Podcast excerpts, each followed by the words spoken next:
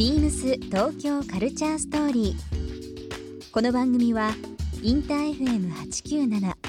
レディオネオ FM 心の三極ネットでお届けするトークプログラムです。案内役はビームスコミュニケーションディレクターの土井博志。今週のゲストは渋谷区長の長谷部健です渋谷に生まれ渋谷で育ち現在は渋谷区長として街のために尽力されている長谷部健さん。ビームスとは2016年からの渋谷ソーシャルアクションパートナー協定により区職員へのクールビズ推進の協力など区と数々の取り組みが行われています。そんな長谷部さんに渋谷が目指す街の姿や2020年に見据える東京についてなどさまざまなお話を伺います。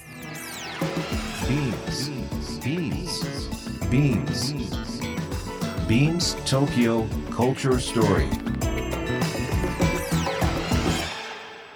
StoryBeamsTokyo Culture Story This program is brought to you by Beams ビームスありとあらゆるものをミックスして自分たちらしく楽しむそれぞれの時代を生きる若者たちが形作る東京のカルチャー。ビームス。東京カルチャーストーリー。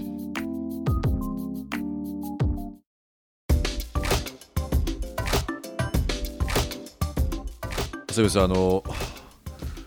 ついに2020年明けましておめでとうございますですおめでとうございます。おめでとうございます。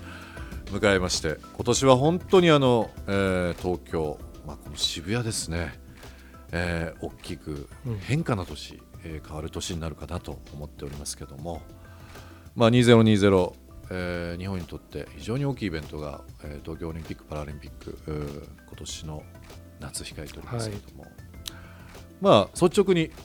もちろん楽しみにされてると思いますけども、長谷部さんにとってこの今後この夏に来る東京オリンピック・パラリンピックってどういう存在ですか？ね。もちろん今年あるそのイベントオリンピック・パラリンピックとかもめちゃめちゃ楽しみにうんしてるんですけどあの意識は少しその先にもう少し持ってっときたいというはいふうにいつも考えるように最近特にしてて、えまあ、この2020年目標にいろんなことがまちづくりも進んでるんですけど、まあ、渋谷駅周辺も、まあ、今んとこのゴールが2027年と言われてますから、まだ道半ばなんですよね。で当然渋谷の周辺は大きなこう計画が見えてきましたけども渋谷区ということを考えるともっと駅周辺、渋谷駅周辺以外にも渋谷区は広いので,、えうん。で我々は今甲州街道の方を少し注目していてなるほど。笹塚八田ヶ谷初台という。新宿方面ですね。そうですね、はい。あの甲州街道の両サイドは山手通りから向こうは渋谷区ですのであ案外あの そうなんですよね。そうなんです渋谷区っていうのがどうしても渋谷駅周辺っていうイメージがあるんですけども。新宿の南口も渋谷区なのでね。バスタもそうですし高島屋も渋谷区ですから。そうですよね。はい。もちろんね新宿と敵なわけじゃないんではい。仲良くはい。やってるわけですけど、あちらの街づくりを考えていくことをも思ってますね。なので、その先を少し意識しさらに強く持っていく年というか、なんか2020年をゴールにしちゃいけないのでそうですよね。なんかそういうつもりであのいます。うん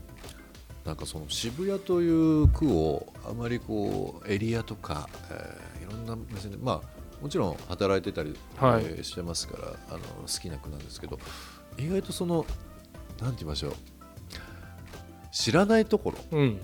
とこととかあへえそうだったんだっていうのが結構多かったりするじゃないですか。ね。ええ。意外とその実は今遊歩道になっているところももともと川だったりだとか、はいはいはいはい。結構こう、まあ、谷というものがつきますからそうですね。割と渋谷はそうなんです水回りが多かったりはいしたんですよね。えまあ、それはねやっぱここ100年の歴史を調べると非常に面白かったですね。そうよ最近のその渋谷のもうこのあの大きく変わるう変化というのはよく、まあ、テレビはじめいろんな報道出てますけど、僕結構初めてショックあのいい意味でショックだったのが、ええ。びっくりしたのが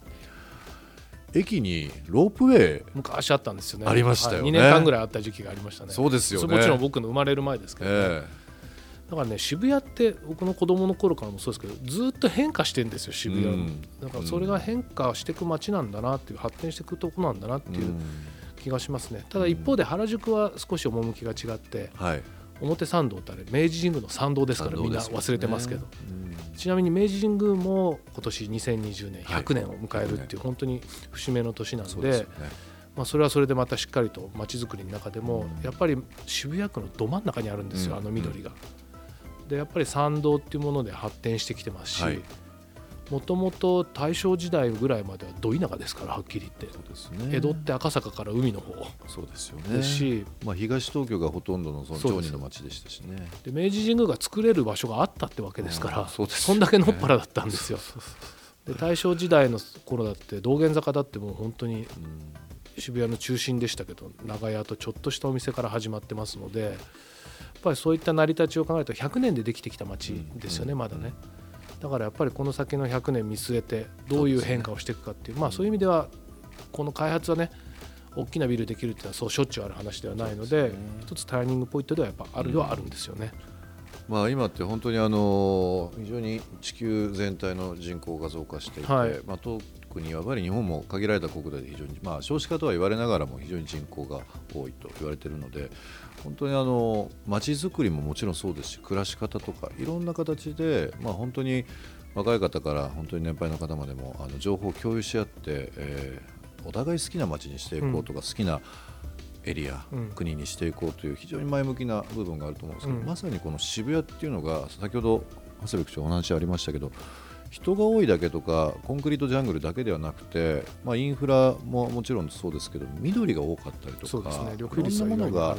大切にされているような,、なんかこう世界でもモデルシティになる。いやいやそこまではまだあれなんですけど思いますその気概は持っていきたいですけどね。そうですよね、明治神宮も47都道府県の木々がそれぞれうんうん。植林されてたり、あのそうなんですね。あれ計算して自然100年経って自然の森になるっていう計算のもとね。食線繊維の法則っていうんですけどね。そうなんですよ、まあ、今回のオリンピックスタジアムもすべて47都道府県の木々が使われているという部分なんで、ね。ある意味こうすべてが集結しているようなはい。渋谷区でございますけども、まあ、でもこの27年、はい。えー一応予定されてますが、まあ、最近よく言われるのがこの私たちの未来ってどうなるんだろうと、うん。で2001年宇宙の旅が本当に実際来たのが2001年で,、で映画「ブレードランダー」っていうのがですね、ちょうど去年の2019年が、うんうん。えーテーマだったんですよ。なるほど。なのでもうそういう SF の時代を超えてきた形になってますけど将来的にそのまあ今100年というお話ありましたけど、うん。どういうふうな移り変わりを期待したり、うん。見られたりされてますかね？あの多分ハードの面は年々変わってくんですよ、うん。でより便利になっていったりとか当然するんだと思うんですけどなんかやっぱりそのこの街のコンセプトというかずっとあるものっていうのはやっぱりその僕は多様性だと当然思っていて、まあずっと子どもの頃から見てても多様な人が本当に日本中からえー今では世界中からになってますけど、集まってきててそこでお互いこう認め合って混じり合ってで新しい価値文化を発信してきてるんですよね。ファッションでいうと、まあ、いつも言いますが小学校の時は竹の子族ロカビリーソンが原宿にいて中学校 DC ブランド、うん。でその頃からアメカジ渋カジが出てきて、で音楽も渋谷系とかイカ天ブームもあったり、まあ、このストリートでいろんな人が交わってる姿を見てきて、うん。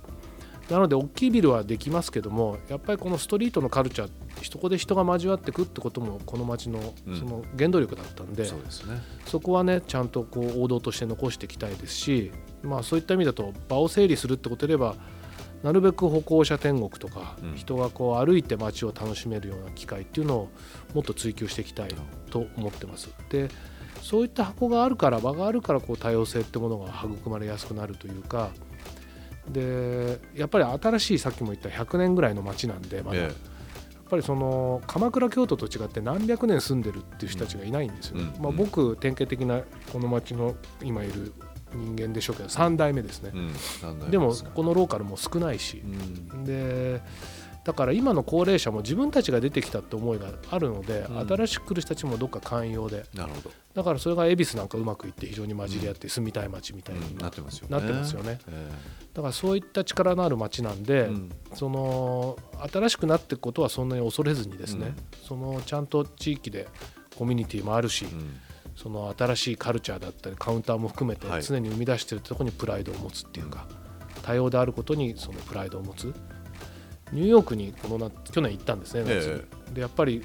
その多様であることにみんなプライドを持ってるっていうか、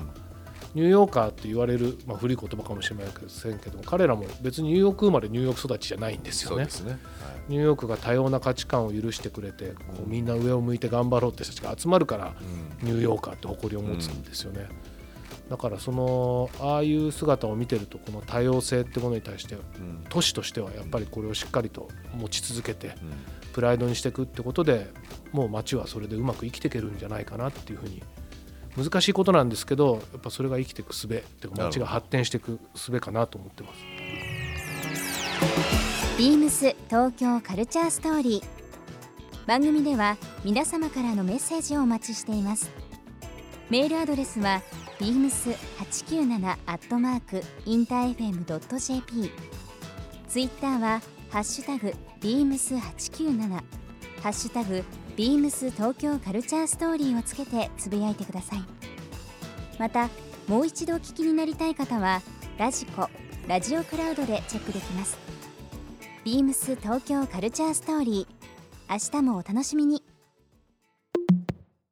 Beams ビームスハウス丸の内ショップスタッフの池谷美穂です。ビームスハウス丸の内は自分のスタイルを持ち、ファッションとライフスタイルを積極的に楽しむ大人のためのショップです。新時代のオフィシャルスタイルと質の高い日常着を心地よいサービスとともにご用意。オーダーサロンの充実やレンタルドレスサービスなど、ハイクオリティとゆとりの空間を提案しています。ぜひご来店ください。Beams